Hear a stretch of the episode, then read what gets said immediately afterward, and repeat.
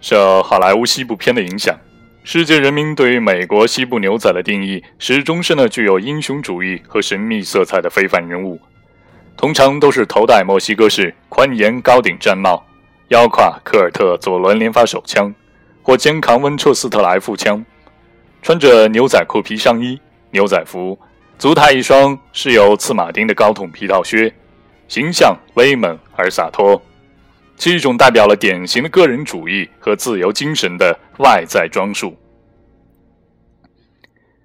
我一向认为，美国是继承了欧洲精神的现代罗马帝国，它具有罗马人的强悍好战、英格兰人的自制才华、苏格兰人和犹太人的经营天分、爱尔兰人的狂热信仰，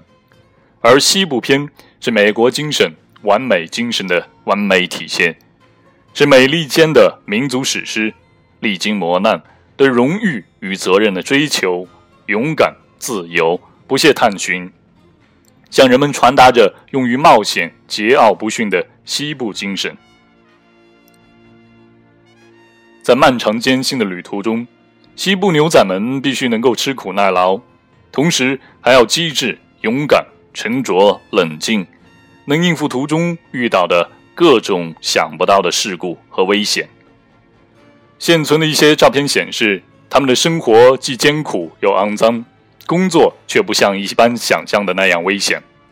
他们尘垢满面，身穿宽松下垂的毛织衬衣和长裤，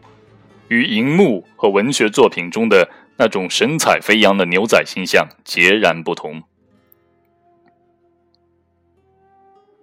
牛仔的生活方式到了十九世纪八十年代中叶宣告结束，牛肉的供求失衡以及圈养的盛行，使得牛仔们不再那么活跃于时代的风口浪尖，不久就销声匿迹。尽管在二十世纪二十年代，西部某些地区仍然保持着牛仔的生活方式，但牛仔的全盛时期已一去不复返。但是他们的奋进、开拓精神却一直激励着美国人。世界三大牛仔品牌之一的 Wrangler 拥有超过百年的牛仔历史，追牛扳倒、骑牛和套牛犊三项标志性竞技比赛赋予 Wrangler 无限的设计灵感。也许克林特·伊斯特伍德老了，梅尔·杰布森老了，布鲁斯·威利斯老了，但西部精神永不会老。当我们背起行囊，蓝天、草原、高山，一路上风景美得让人宁愿一生漂泊。